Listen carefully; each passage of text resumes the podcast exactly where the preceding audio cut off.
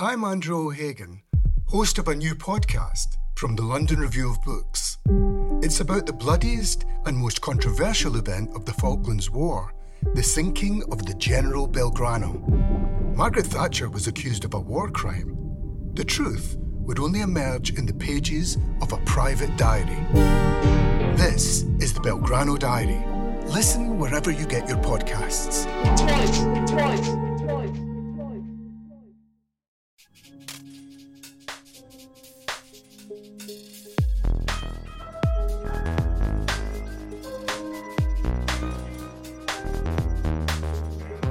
You're listening to the London Review of Books podcast. I'm Thomas Jones. I'm joined today by Kevin Okoth, who has a piece in the current issue of the LRB on the Cold War in Africa. Kevin is a member of the Salvage Editorial Collective, and his first book, Red Africa, is due from Verso in October. His piece in this issue is a review of two books White Malice, The CIA and the Neo Colonization of Africa by Susan Williams, and Cold War Liberation, The Soviet Union and the Collapse of the Portuguese Empire in Africa by Natalia Telepneva. Also joining us is Jeremy Harding, a contributing editor at the LRB, whose books include Small Wars, Small Mercies, Journeys in Africa's Disputed Nations, and Border Vigils, Keeping Migrants Out of the Rich World. Hello, both, and thank you for joining me today. Hi, Tom. Thank you for having us.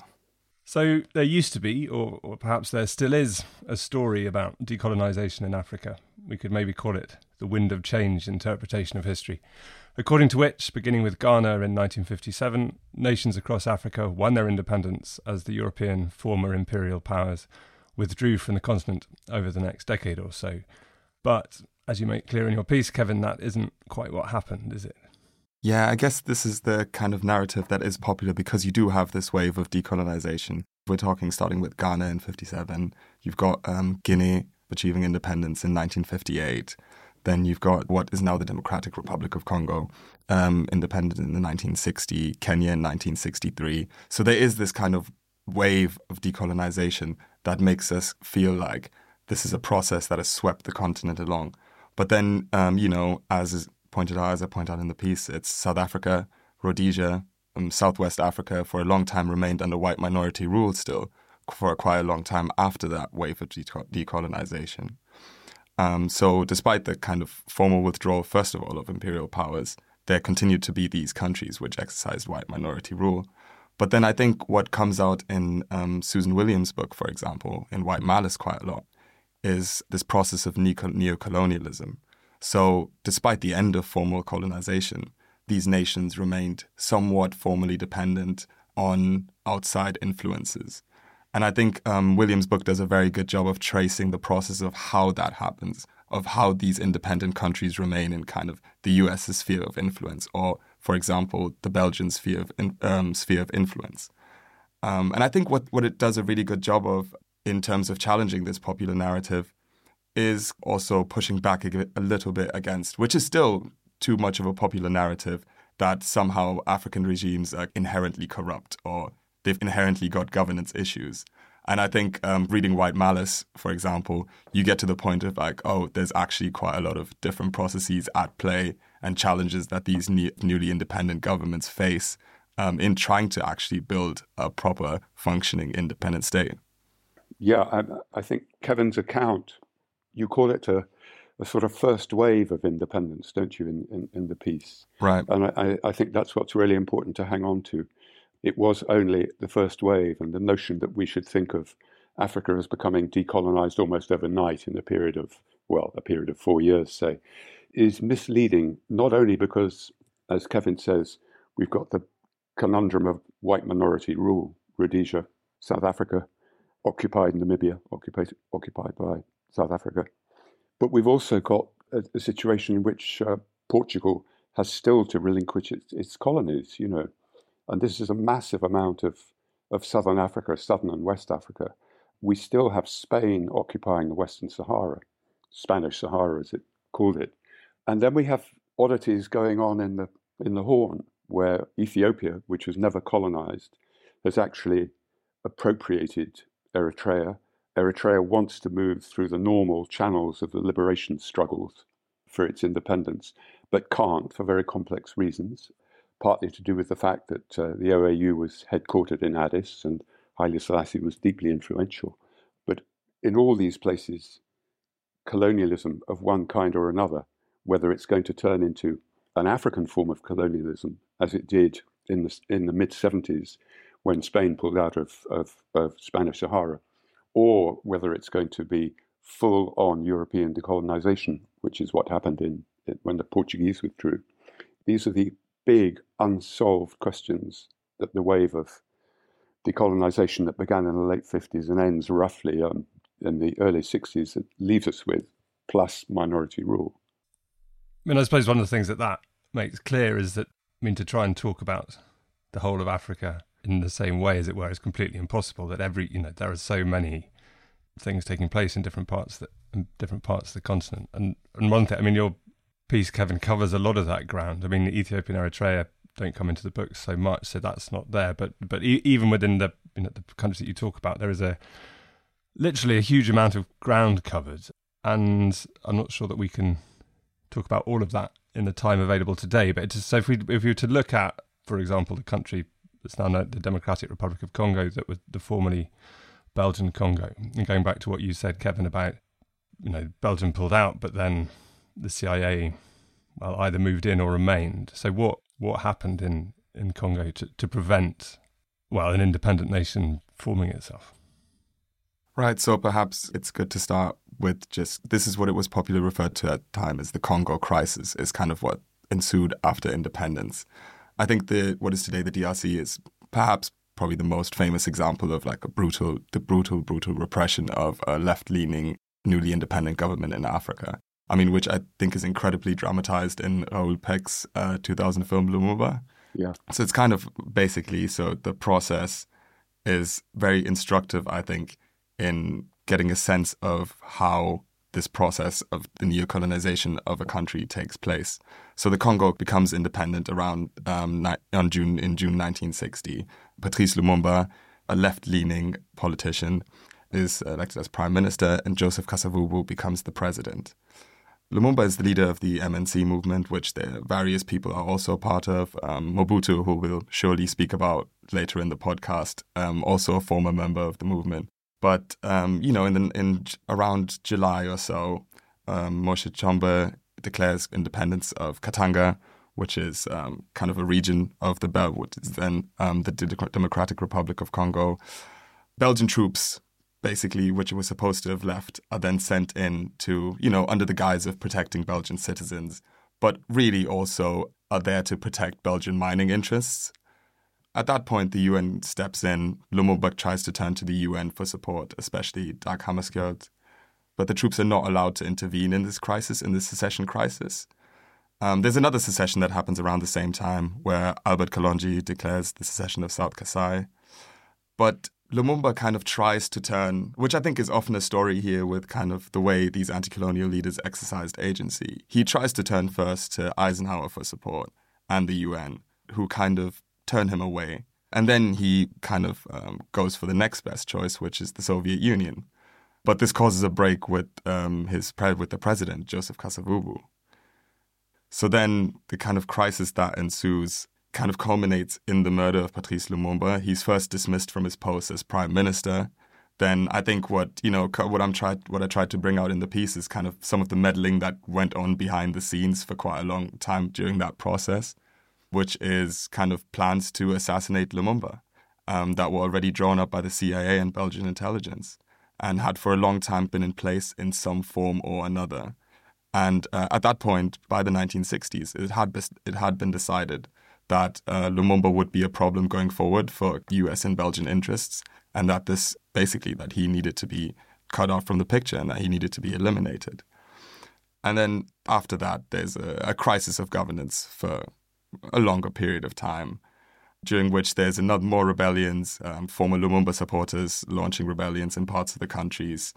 This kind of the Congo crisis, I guess, comes to an end um, with the seizure of power of who then still is called uh, Joseph Désiré Mobutu, and his uh, seizure of power in 1965, which he would then later basically become the president of um, the Democratic Republic of Congo, but then known for a long time as Zaire too until 1997.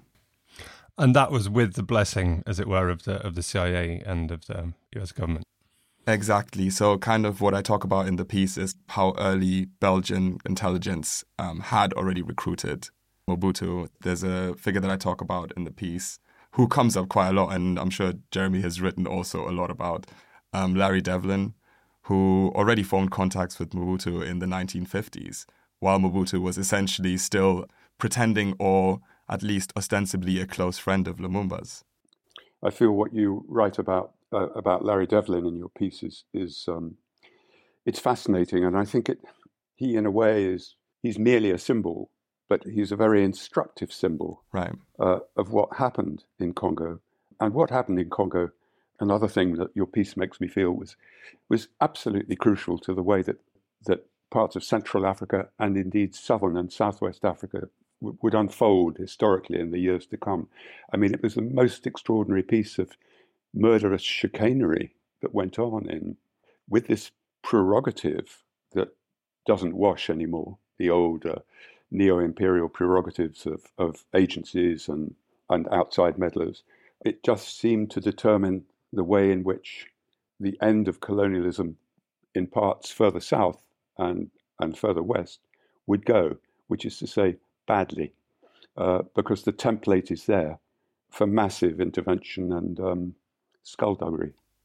Yeah, and I think just to respond to that quickly, I think what I also kind of in in reading the two books and doing research for the piece, I think what you get a lot of a sense for is how brutal some of these plans are and the way kind of these CIA agents talk about the assassination of anti-colonial leaders is I mean it's it's entirely shocking. I mean it's information that's been available, but just reading basically long transcripts of their cables and communications, you know, it goes from oh should we shoot him? No, we could poison him. Sure, that might work, and that kind of like back and forth exchange just in a very very cold, calculated way, making decisions about the future of these independent nations.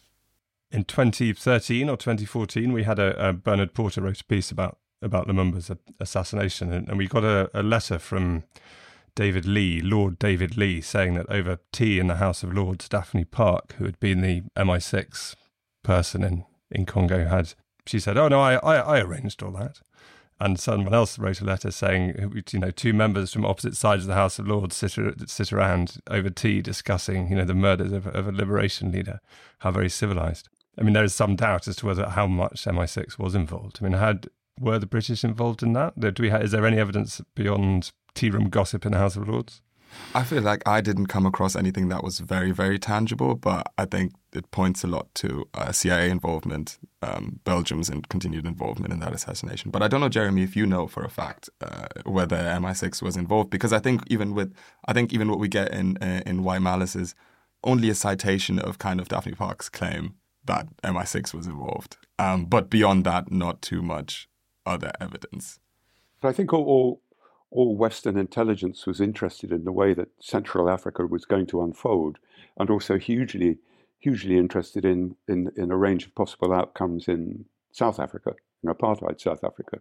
So everybody's eye was on the ball, but that doesn't mean that that these agencies had actual agency on the ground. I mean, this was really an this was an American project, and um, I'm talking about Lumumba and the and a Belgian project and a corporate project as well.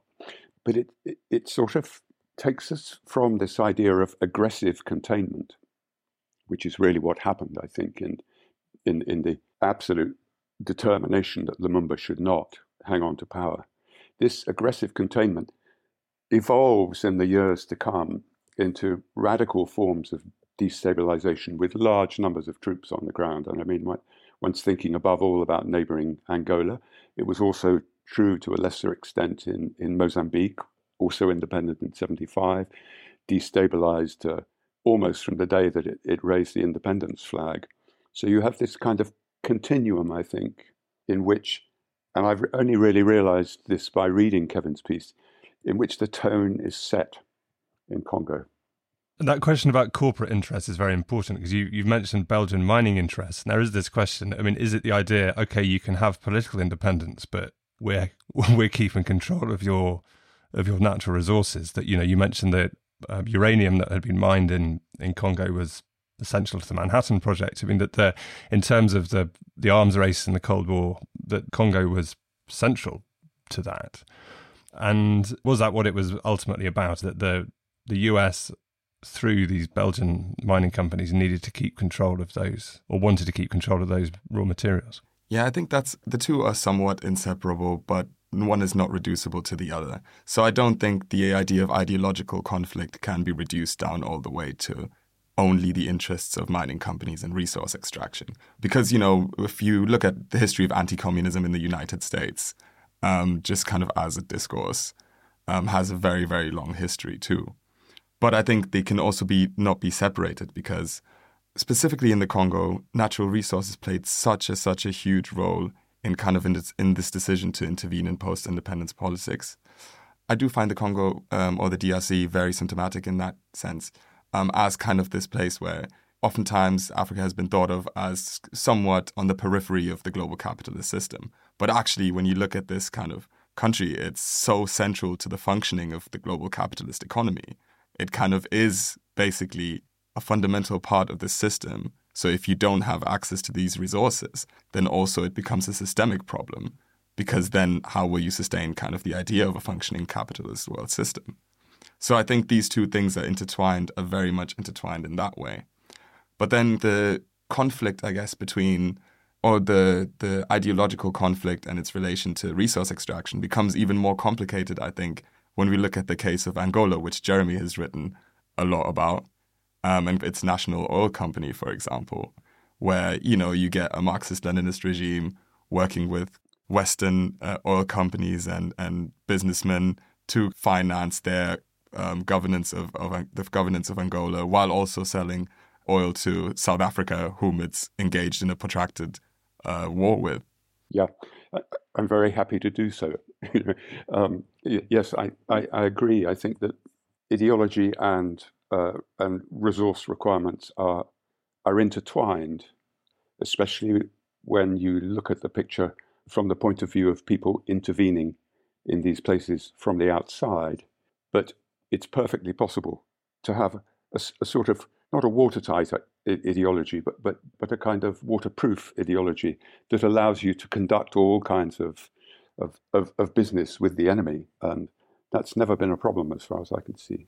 Yeah, and I think maybe also just remaining on that question for a second, I think there's also the complication of, you know, um, this is not to say that, um, you know, yeah, it makes the point that um, just because it's a socialist government doesn't mean it won't be an extractive government, for example, or that you know that that means that somehow the natural resources will be left in the ground, or that the broader population will benefit from the profits that are made through the extraction of natural resources. So I think there's always these questions of like the outcome of this uh, ideological conflict doesn't necessarily mean that resource extraction stops, or this kind of, or the influence of uh, Western companies within this kind of extractive structure stop.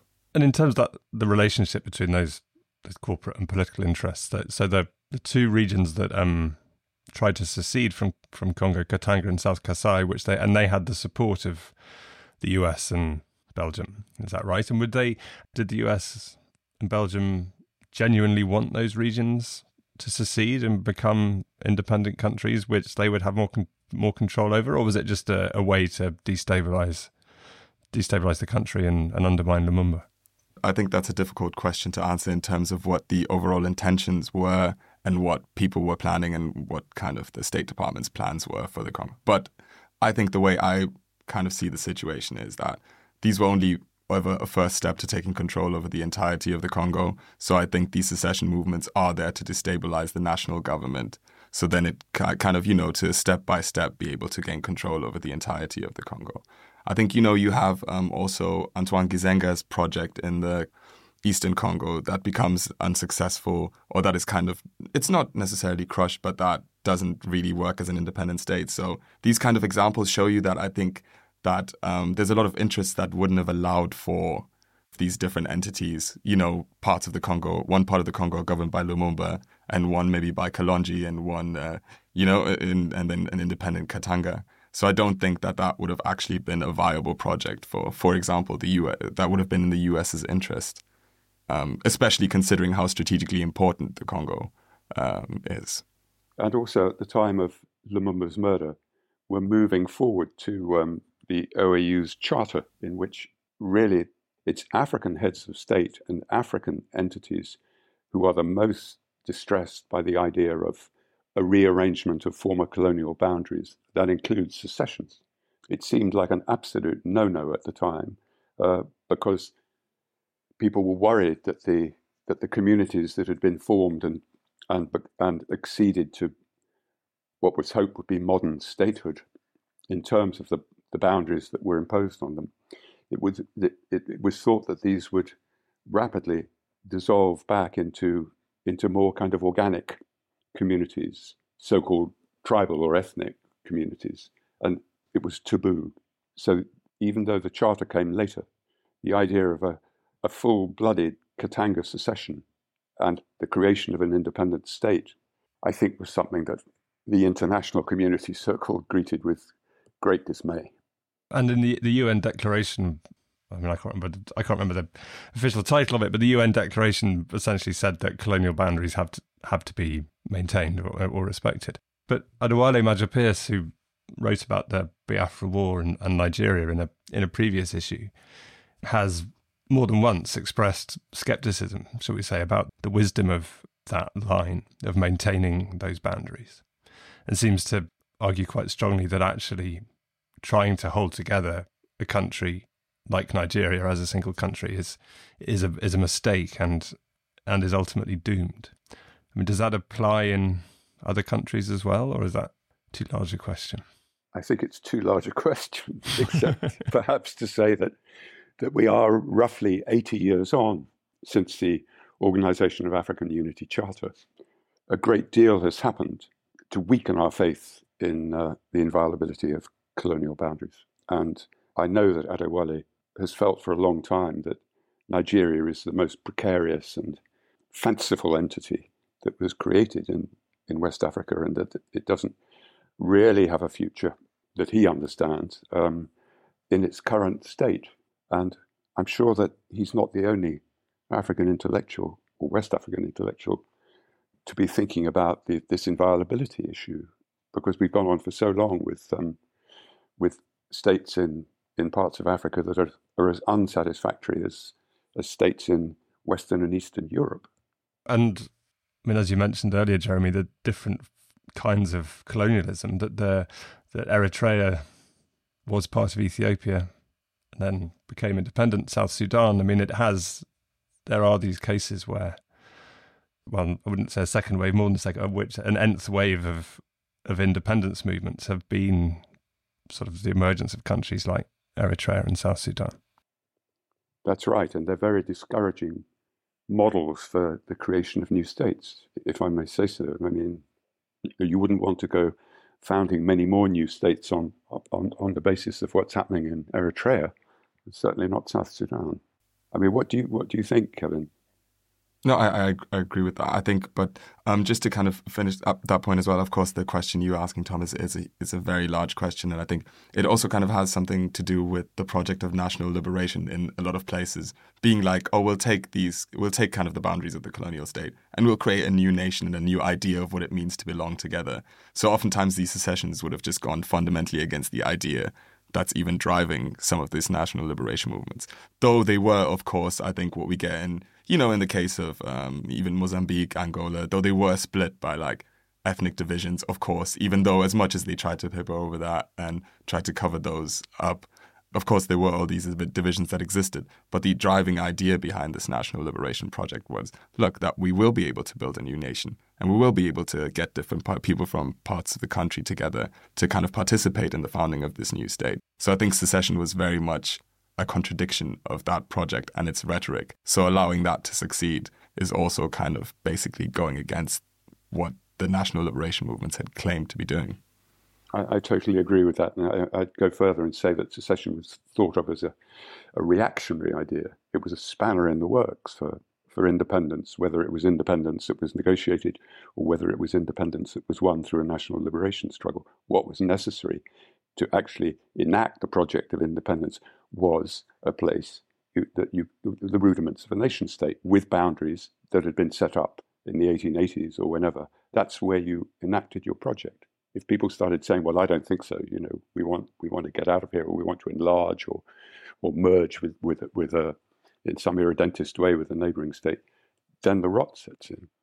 Um, yeah, I'd also like to just add to that very briefly, just kind of the idea of, you know, I think um, there's been a lot of conversations as well about how anti colonial leaders used international institutions like the UN. And I think the basis for kind of participation in the UN is kind of this acknowledgement of your claim to statehood. And I think that's where a lot of people could, you know, anti colonial leaders could make their claims to address grievances and could ask for support in different uh, in different issues that they were having. Um, so I think it becomes this important site to actually build the kind of post-colonial state. So secession was very much makes that process more difficult of being like, okay, this is the entity that is recognized at the UN, and this is the entity through which we make claims to the international community or make demands to the international community. We haven't talked about the other side of the Cold War. We talked quite a lot about the US meddling. But the Soviet Union wasn't sitting quietly by all this time, was it?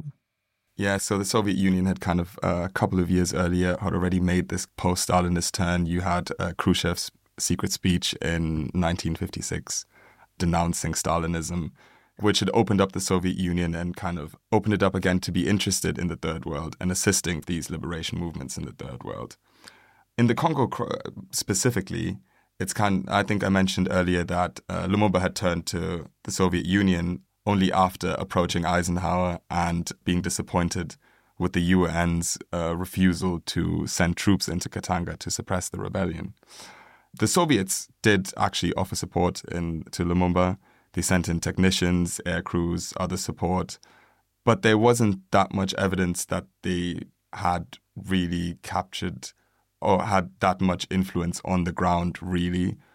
There's the statistics that I met that I mentioned in the book. It's saying that there were about 380 uh, Soviets and Czechoslovaks in the DRC at that time versus 14,000 UN troops and a, a couple of thousand Belgian officers and military advisors and technicians. So I think the scale of um, Soviet intervention in the Congo is it's on a different scale than the CIA intervention, which was really throwing money at this problem. And I think the agents on the ground had a lot of money, a lot of help to make sure that, that things go their way. Um, so in this case, the, the Soviet in, uh, involvement was relatively limited. Um, and there was never really a, a, big military presence in the country during that period of time.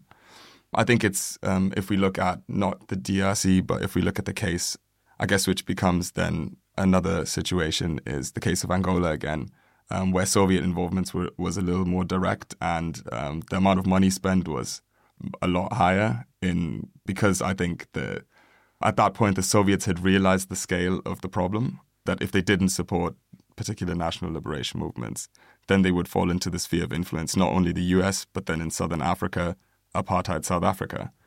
So I think that's when the Soviets kind of realized that they had to take this seriously and they had to basically try to really supply um, the military technology, the financial uh, means for these liberation movements to succeed.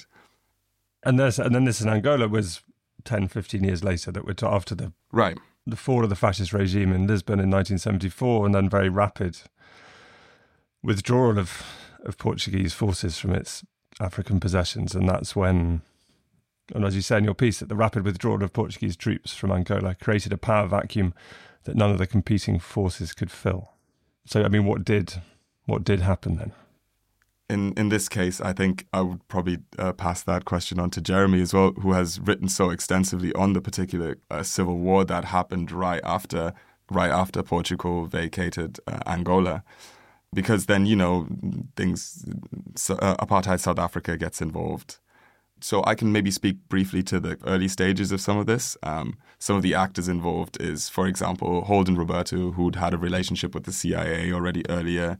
I think since the 60s who was kind of one of the parties in that involved then i think who i talk about in the piece quite a lot is uh, agostinho neto um, the leader of the mpla um, the marxist-leninist party who had had contacts with the Soviets for a very long time, but they kind of still distrusted him. So there was always a level of uh, there was always a bit of distrust there in terms of whether they were willing to fully support him in his project or whether it was not worthwhile. And then, of course, we have again uh, we have the UNITA rebels, which kind of become the main opposing uh, party in the civil war. uh, led by Jonas Savimbi, who kind of had been a very ideologically vague kind of figure for a very long time, had approached, you know, the Eastern Bloc for support, but then it had probably become turned into an anti-communist and asked the US for support, and then kind of engaged in this very, very long civil war against the MPLA government. Yeah, these are absolutely the, the figures to look at and, and the three movements. But one of the issues about vacuums of this kind is that you have to have outside forces who are interested in filling them. It isn't just the the internal rivals who can create this level of catastrophe. Somebody else has to want to meddle, and ha- and and and you need this element uh, for it to start gaining momentum.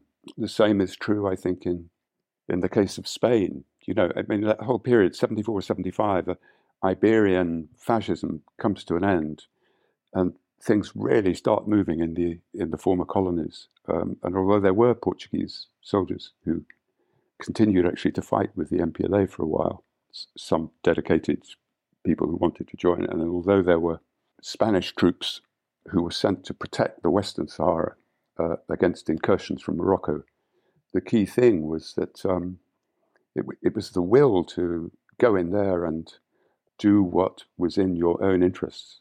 Uh, that made these places so difficult to manage for the leaderships. Um, and in, in, in Western case of Western Sahara, it was Morocco. In the case of Angola, it was Zaire, Mobutu. Uh, uh, uh, Roberto, Holden Roberto was related by marriage to Mobutu. Um, and of course, crucially, South Africa and Washington in 1975, independence, you know, coming off the back of a, a very serious defeat in, in Vietnam and keen not to see uh, its disadvantages uh, or its loss of ground being reiterated in uh, in Central Southern Africa. So you have big players who want to go in and and leave their mark, and that that's the worrying thing about the vacuum, because actually, if, if without those players, it might have unfolded rather differently. But there was also that as you you know you've you've written about this in the LRB, Jeremy, that the the role of Cuba in Angola was absolutely decisive. And that doesn't seem to have been self interested in Cubans' interest, or eh, other than to show that they could defeat the US. What was why did Castro send those troops to, to Angola? I think it was some kind of uh, notional ideological commitment to an anti apartheid struggle. You see a column of South African soldiers moving up through the southern Luanda to try and take the capital you know, within days of the declaration of independence by the MPLA. Uh, and it's all systems go as far as Castro was concerned. It was an act of complicated solidarity, if, if I could put it like that. And it, it did set Havana at odds with Moscow uh, as the war unfolded in the coming years.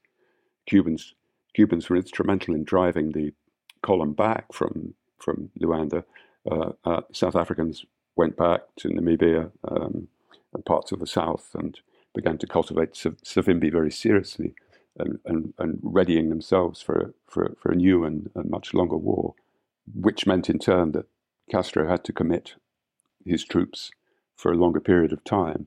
And in the course of that time, very different ideas about how you prosecuted a war against uh, what effectively, in, in UNITA's case, was a, a, mixture between a guerrilla army and a standing army, kind of a standing army. How you did that was, was a matter of contention between Moscow and Havana. But the Cubans were the, a, a very decisive force there in the way that nobody could quite come to prevail in Western Sahara, for example. It was just the Polisario front with backing from Algeria, a little bit of backing from Libya, but bit by bit, uh, with the Moroccan force and the, and, the, and also the Moroccan settler program began to uh, prevail against uh, any kind of decolonization option. That's where we are today. In your piece, Kevin, you say that Nelson Mandela said that the, the defeat of South Africa in, in Angola by the MPLA with Cuban help showed that the apartheid regime could be defeated, that it wasn't, and he, I mean, he said that it was an important moment in the South African liberation struggle. to show that the apartheid regime could be defeated. Is that right? Yeah, and I, I guess it's also I think the important uh, thing there is also, for example, um, is, is Namibia, which then stops becoming basically a South African possession very shortly after that. And I think that is kind of a thing that, that was made possible by the Cuban intervention. But I think I wanted to also respond to, to or like talk a, bit about uh, Jeremy's point about all these foreign influence. I think because we do come to a point where I think what I was trying to bring out in the piece too is the complex kind of diplomatic situation that anti colonial struggles and these post independence governments were facing at that time. So, you know, in Angola, you have the conflict between Cuba and the Soviet Union over military strategy. The Soviet Union wants a standing army, Cuba wants kind of to push more guerrilla, guerrilla warfare. Um, and then on the other side, you have Savimbi, who's backed by the US but who's also um, supported by Maoist Chi- or by China at that point in time. Um, so these kind of contradictions and being able to try and navigate who to get help from at what time and who to kind of support within these larger geopolitical conflicts basically put a lot of pressure on on these leaders to make decisions that were in their best interest while also ensuring that the supply of especially weapons and uh, military personnel and technical personnel would continue so that they wouldn't fall to um, a South Africa backed uh, UNITA rebel army. And also um, to talk about tensions between Havana and, and, and, Moscow is, is not to forget that Pretoria and Washington, who were allies in this struggle, got on extremely badly. I mean, the apartheid regime never trusted Washington. It depended on Washington, but it always felt that Washington was about to deceive it or plan on strategies that it wouldn't uh, uh, it, it, wouldn't share with Pretoria. The the apartheid regime felt that uh, that the Americans were deeply untrustworthy, but the fact is that they they worked in a, a reasonably a reasonably sound military alliance, you know, to smash up Angola and to hold on to Namibia for many years. The question of China's role? I mean, you say in your piece, Kevin, that the decision not to support the MPLA was perhaps Maoist China's greatest failure in Africa. Could you talk a bit more about that? Yeah, I think because I think a lot of the, I mean, you you speak about the later period, but I think it kind of starts at the early stages of kind of the Sino-Soviet split and a distrust with the direction that the Soviet Union is moving in at the time, and basically at this point, um, China, Maoist China, decides that it has its own independent Africa policy and I think there's, you know, the claims about Soviet uh, Soviet policy being revisionist then and its interpretation of Marxism Leninism being different to the one that the Chinese interpretation of it. Um, and then you find, I think, especially in Cold War Liberation, the other book that I review in the piece, um, you get a sense of China's early policies in recruiting different anti colonial leaders, especially from the Portuguese colonies. So, forging very close contacts with uh, dos Santos um, from Mozambique, uh, Mario Pinto de Andrade from from Angola as well, and Viriato da Cruz, and kind of inviting, I think, inviting them on state-sponsored visits to China in the 50s already. At the same time, when they were kind of making these trips to the Soviet Union to also see kind of socialism in action and to kind of where the Soviet Union was trying to convince them of their model to follow their model of Marxism Leninism. Um, so some of you know some of these anti-colonial figures that I speak about briefly in the piece ended up being very committed Maoists um, and ended up basically following that line more than kind of any Soviet um, Soviet ideological position. Cruz specifically moved to China in 1966 during the at the height of the Cultural Revolution and stayed there until 1973. But I think the speaking to China's role, it's I think Maoism was very very appealing to a lot of anti-colonial leaders in terms of its emphasis on the kind of rural population and, and peasantry as a revolutionary subject. And it provided a theory and practice of guerrilla struggle that seemed extremely useful in these countries that were primarily agrarian still and where lots of people lived outside of the cities.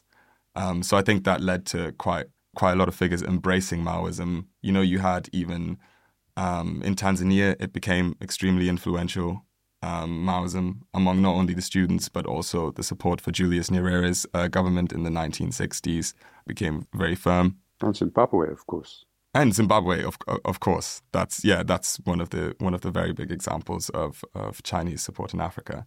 But I think the legacy of that um, does carry on today because it has been a, a, presence on the continent for much, much longer than a lot of kind of, you know, popular narratives would gesture to. It, it's been, its presence has been not necessarily in terms of a military presence, but in terms of um, military training, aid, kind of sending students to China to study, etc. Um, so its presence on the continent has been has gone goes back to I guess the the fifties in in in that in that sense.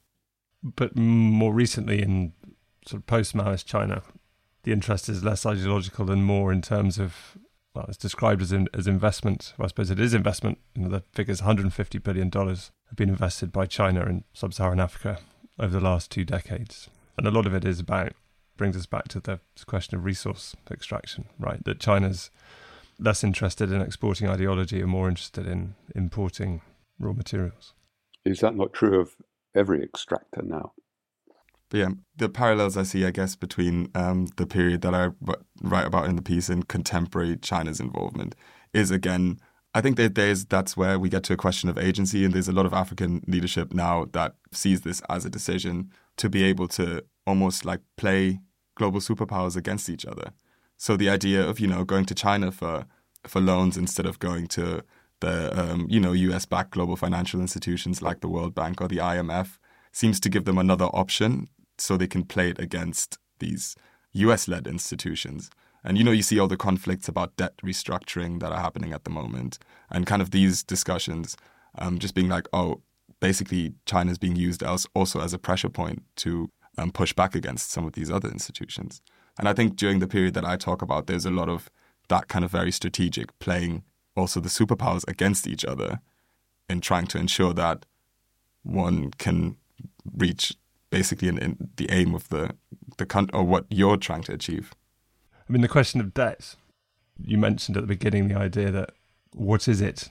The difficulties facing African countries since independence and debt to the IMF has been a and to the World Bank has been a huge problem, hasn't it? Yeah, I mean, it historically has been. And I think, you know, the st- structural adjustment programs that were put in place by the IMF and, and the World Bank have had devastating consequences on many, for, for, for many African countries. And I think, you know, you see it even today. I think there's a lot of countries still taking new, I mean, Kenya, for example, taking a big new IMF loan. Um, despite kind of the history that it's had, and, and despite the adverse economic effects that it's been proven to have. So this is a continuing kind of problem of, of, of kind of massive indebtedness of, of African states and there, which constrains their ability to also pursue policies that are to the benefit and to some extent of uh, of these countries' own populations. I mean, the the Western approach to restructuration and adjustment has always been anti-redistributive. I think this is the key thing to hang on to.